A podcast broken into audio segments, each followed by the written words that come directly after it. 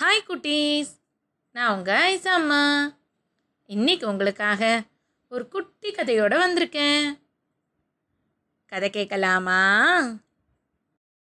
முன்னாடி காலத்தில் சந்திரபுரி நாட்டுக்கு ஒரு அரசர் இருந்தார். அந்த ராஜாக்கு மூணு பசங்க இருந்தாங்க. அந்த மூணு இளவரசர்களும் ரொம்ப நல்லவங்களும் திறமையானவங்களுமா இருந்தாங்க. அந்த அரசர் மக்கள் மேலே ரொம்ப அன்போடு நடந்துக்குவார். மக்களோட நலனில் ரொம்ப அக்கறை எடுத்து தன்னோட ராஜ்யத்தை நல்ல விதமாக ஆட்சி பண்ணிக்கிட்டு இருந்தார். சந்திரபுரி நாடே ரொம்ப வளமையாகவும் செழிப்பாகவும் இருந்துச்சு. அதனால சந்திரபுரி நாட்டை எப்படியாவது சொந்தமாக்கிக்கணும்னு நினச்ச பக்கத்து நாட்டு அரசன் சந்திரபுரி அரசர் மேலே போர் தொடுக்கிறதுக்கு தயாரானார். இதை கேள்விப்படவுமே சந்திரபுரி அரசர் கவலைப்பட்டார். போர் நடந்தா மக்களோட உயிருக்கும் உடைமைகளுக்கும் ஆபத்தாயிடுமே. மக்கள் எல்லாம் ரொம்ப கஷ்டப்படுவாங்களே. அப்படின்னு தான் அவர் கவலைப்பட்டார். சண்டை போடுறதுக்காக அவர் பயப்படலை. அதனால அவர் பக்கத்து நாட்டு அரசனுக்கு ஒரு தூது அனுப்புனார். இந்த தேவையில்லாத போரை எப்படியாவது நிறுத்திடலாமே அப்படின்னு கேட்டு. உடனே பக்கத்து நாட்டு அரசர் சந்திரபுரி அரசர் பயந்து போயிட்டாரு போல இருக்கு அப்படின்னு மனசில் நினச்சிக்கிட்டு சந்திரபுரி அரசர்கிட்ட ஒரு சவால் விடுறாரு. காலகண்டனோட மந்திர குதிரையை கொண்டு வந்து தங்கிட்ட ஒப்படைச்சா சந்திரபுரி நாட்டு மேலே இனிமே போர் தொடுக்க மாட்டேன் அப்படிங்கிறது தான் அது. பக்கத்து நாட்டு அரசனோட செய்தி கேட்டதும் சந்திரபுரி அரசரும் மந்திரிகளும் அதிர்ந்து போகிறாங்க ஏன்னா காலகண்டன் ரொம்ப ரொம்ப பயங்கரமானவன். அவனோட குதிரையை மேலே யாராவது கை வைக்கணும்னு நினச்சா கூட அவங்கள சுண்ணாம்பு காலவாயில் உயிரோடு வச்சு எரிச்சிடுவான். அப்படிப்பட்ட காலகண்டனோட குதிரையை போய் இந்த பக்கத்து நாட்டு அரசர் கொண்டு வர சொல்கிறாரு அப்படிங்கிறது தான் அது. அப்போ சந்திரபுரி இளவரசர்கள் மூணு பேருமே அவங்க அப்பாவுக்கு முன்னாடி வந்து அப்பா நீங்கள் கவலைப்படாதீங்க. நம்ம நாட்டுக்காகவும் நாட்டு மக்களுக்காகவும் நாங்கள் மூணு பேரும் போய் காலகண்டர்கிட்டேருந்து அந்த குதிரையை எப்படியாவது கொண்டு வரோம் அப்படின்னு சொல்லிட்டு அவங்களோட பயணத்தை தொடங்குறாங்க. காலகண்டனோட ராஜ்யத்தை அவங்க அடைய போகிறதுக்கு முன்னாடி ஒரு பெரிய காடு வருது. அந்த காட்டுப்பாதையில் அவங்க நடந்து வந்துட்டு இருக்கும்போது ஒரு வேடிக்கையான கிழவரை அவங்க சந்திக்கிறாங்க. அந்த கிழவரும் அந்த இளவரசர்கள்கிட்ட பேச்சு கொடுத்து அவங்க எங்கேருந்து வராங்க எந்த நோக்கத்துக்காக எங்கே போகிறாங்கன்னு எல்லாம் தெரிஞ்சுக்கிறாரு. அவங்கள எவ்வளவோ எச்சரித்து பார்க்குறாரு காலகண்டனோட குதிரையை கொண்டு வர்றது முடியாத காரியம்னு. ஆனால் அந்த இளவரசர்கள் எல்லாம் இல்லை இல்லை இதனால் எங்கள் நாட்டு மக்களுக்கு நிறைய நல்லது நடக்கும். அதுக்காக நாங்கள் முயற்சி பண்ணி தான் ஆகணும்னு சொல்லி அவங்களோட முடிவில் தெளிவாக இருக்காங்க. உடனே அந்த கிழவரும் அவங்களோட சேர்ந்துக்கிட்டு காலகண்டனோட குதிரை அடைச்சி வச்சிருக்கிற இடத்துக்கு அவங்கள பாதுகாப்பாக அழைச்சிக்கிட்டு போகிறாரு அந்த குதிரை லாயத்தில் காலகண்டனோட குதிரை மட்டும் தனியாக இருக்குது அவ்வளோ பெரிய லாயத்தில் அந்த பெரிய குதிரை அழகாக பார்க்கவே கம்பீரமாக நிற்குது அதோட கழுத்துலேயும் காலிலையும் தங்கத்தால் ஆன மணிகளை கோத்து சங்கிலி போட்டிருக்காங்க.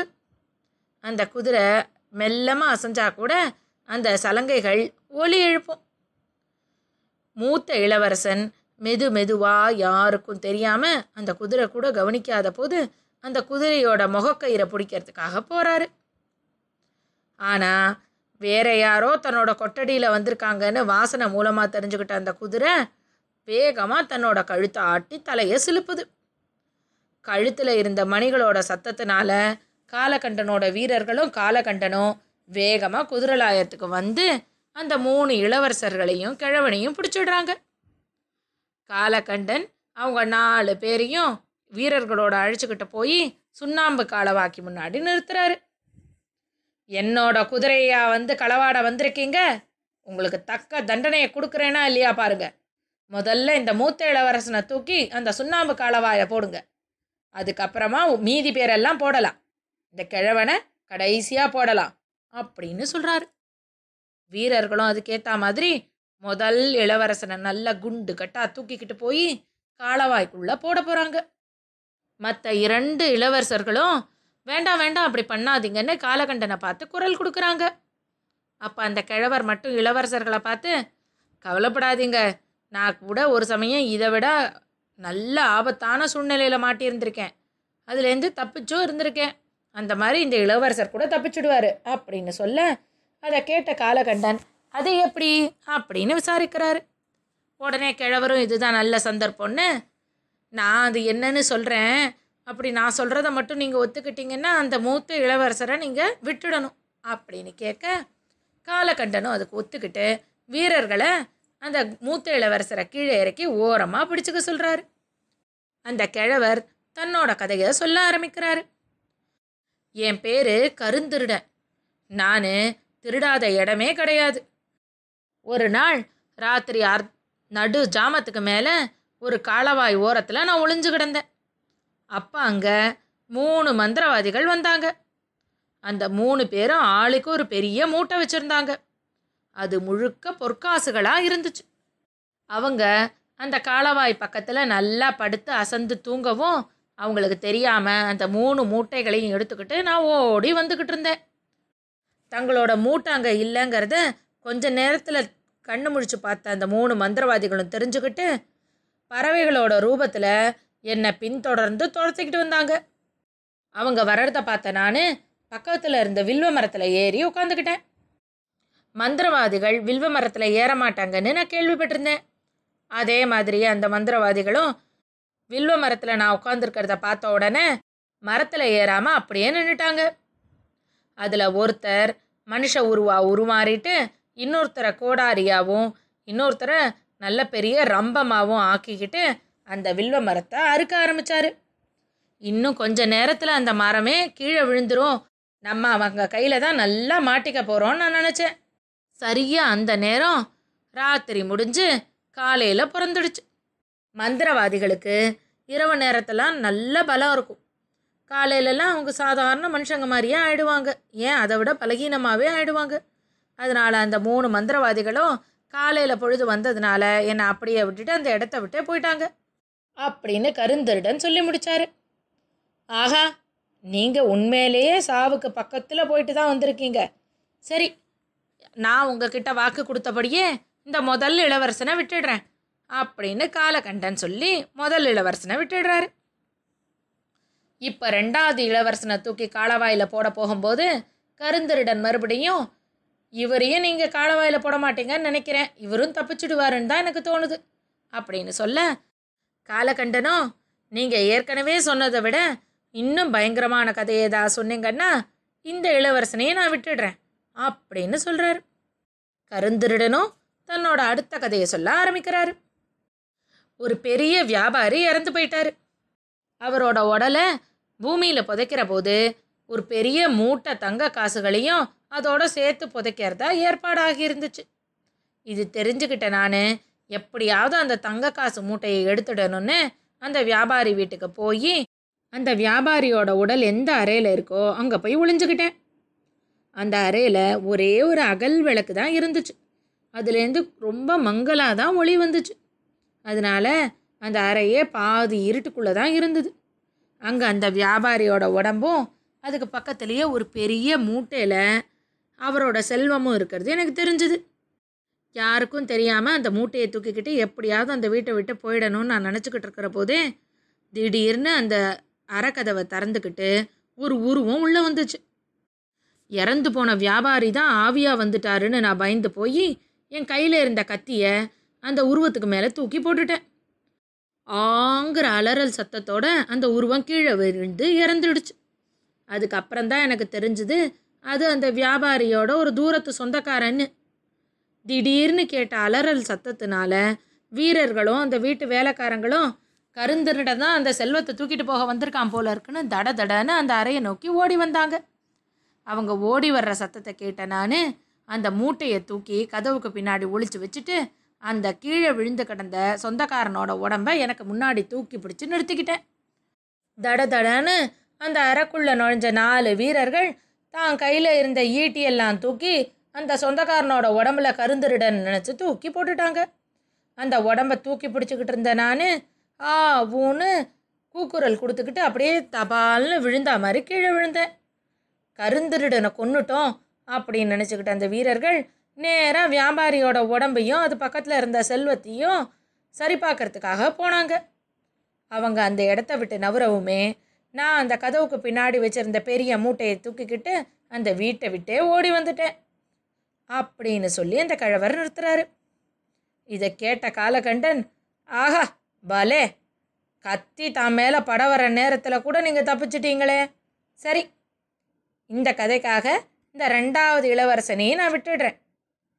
இப்போ இது ரெண்டுத்தையும் தாண்டி நீங்கள் ஏதாவது ஒரு கதையை சொன்னீங்கன்னா இந்த மூணாவது இளவரசன் தப்பிக்க கூட வாய்ப்பு இருக்கு அப்படின்னு சொல்கிறான் உடனே கிழவர் அடுத்த கதையை சொல்ல ஆரம்பிக்கிறார்.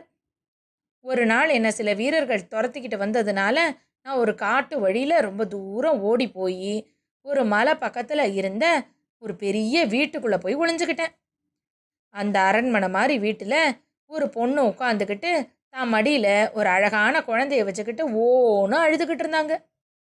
எனக்கு அந்த அம்மாவையும் அந்த குழந்தையும் பார்க்க பாவமாக இருந்ததுனால அந்த அம்மா கிட்ட போய் ஏம்மா அழறீங்க? என்ன விஷயம்? அப்படின்னு கேட்க உடனே அந்த அம்மாவோ இந்த அரண்மனை ஒரு ஒத்தக்கன் ராட்சசனுக்கு சொந்தமானது. அவன் மனுஷங்களையே பிடிச்சு சாப்பிட்றவன்.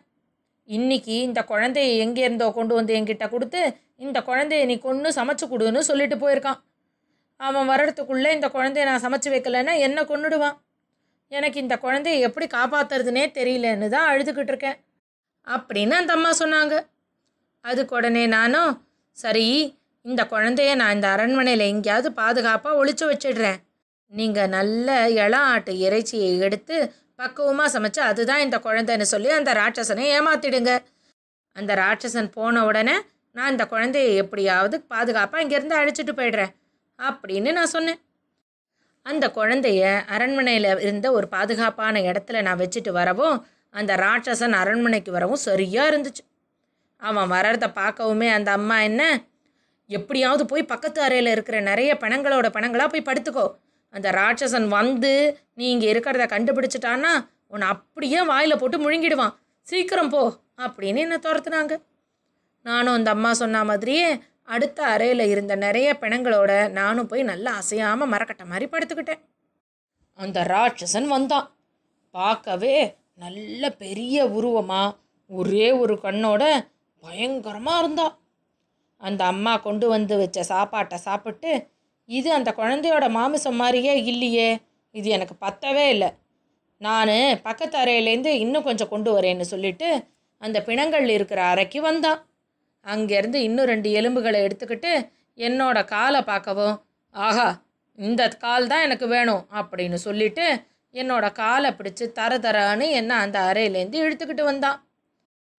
தான் கையில் இருக்கிற எலும்புகளை சாப்பிட்டுட்டு ஒரு பெரிய பீப்பாய் நிறையா இருந்த மதுவை எடுத்து குடித்தான் மதுவோட மயக்கத்தினால அவன் மயங்கி விழவும் நான் அங்கே இருந்த ஒரு பெரிய இரும்பு கம்பியை வச்சு அவனுக்கு இருந்த ஒரு கண்ணையும் நல்லா ஆழமாக குத்தி அவனுக்கு பார்வை தெரியாத மாதிரி பண்ணிவிட்டு அந்த அரண்மனையிலேருந்து ஓட ஆரம்பித்தேன் நான் குத்தி முடிக்கவும் வழியில் அலறி துடிச்ச அந்த ராட்சசன் என்னை பிடிக்க என் பின்னாடியே ஓடி வந்தான். அவனுக்கு இப்போ பார்வை இல்லாததுனால நான் எங்கே ஓடுறேங்கிறத அவனால் சரியாக கண்டுபிடிக்க முடியல. அவன் தான் கையில் இருந்த ஒரு மந்திர வளையத்தை தூக்கி காற்றுல வீசினான். அது என் கால் சதையை நல்லா பிடிச்சிக்கிட்டு நான் இங்கே தான் இருக்கேன் நான் இங்கே தான் இருக்கேன் அப்படின்னு கத்த ஆரம்பிச்சது. அந்த மந்திர வளையத்துலேருந்து வர்ற சத்தத்தை கேட்ட ராட்சசனும் என்னை விடாமல் துரத்துக்கிட்டே இருந்தான். என்னோட கால் சதையில் மாட்டியிருந்த அந்த வளையத்தை என் கால் சதையோடு வெட்டி மலை மேலேருந்து நான் தூக்கி போட்டுட்டேன். அந்த வளையம் அப்பவும் நான் இங்கே தான் இருக்கேன் அப்படின்னு குரல் கொடுக்க அதை கேட்ட ராட்சசனும் அந்த மலை மேலேருந்து கீழே குதிச்சு இறந்து போயிட்டான். நானும் அங்கேருந்து தப்பிச்சு வந்துட்டேன் அப்படின்னு கருந்திருடன் சொல்ல அப்போ காலகண்டன் பக்கத்தில் இருந்து ஒரு பாட்டி இந்த கிழவர் சொல்கிறது உண்மைதான் அப்படின்னு சொல்கிறாங்க எல்லாரும் அவரை திரும்பி பார்க்க அந்த அம்மா முன்னாடி வந்து அந்த அரண்மனையில் இருந்தது நான் தான் அங்கே இந்த திருடன் காப்பாத்தினான்ல ஒரு குழந்த. அது நீ தான் காலகண்டா? அப்படின்னு அந்த பாட்டி சொல்கிறாங்க தன்னோட உயிரை காப்பாத்தின அந்த கிழவர் கருந்திருடனுக்கு காலகண்டன் நிறையா நன்றி சொல்லி அவருக்கு என்ன வேணும்னு கேட்குறான் அந்த மந்திர குதிரையை மட்டும் இந்த மூணு இளவரசர்கள் கிட்ட கொடுத்து அனுப்பணும்னு அவர் கேட்க காலகண்டனும் தன்னோட குதிரையை அந்த இளவரசர்கள் கிட்ட கொடுத்துடுறான். இளவரசர்கள் காலகண்டனுக்கும் அந்த கிழவருக்கும் அந்த பாட்டிக்கு நன்றி சொல்லிட்டு குதிரையோட சந்திரபுரிக்கு போகிறாங்க அங்கே இந்த இளவரசர்கள் காலகண்டனால் எப்படியாவது இறந்து போயிடுவாங்கன்னு காத்திருந்த பக்கத்து நாட்டு அரசன் அந்த குதிரையோடு இவங்க வர்றத பார்த்து இனிமே சந்திரபுரியோட எந்த போரும் பண்ண மாட்டேன்னு சொல்லி உடன்படிக்கை போட்டுட்டு தன்னோட நாட்டுக்கே போயிடுறாரு. சந்திரபுரி நாட்டு மக்களும் அரசரும் மூணு இளவரசர்களோட சந்தோஷமாக வாழ்ந்தாங்க. இன்னைக்கு கதை இதோட ஆச்சு.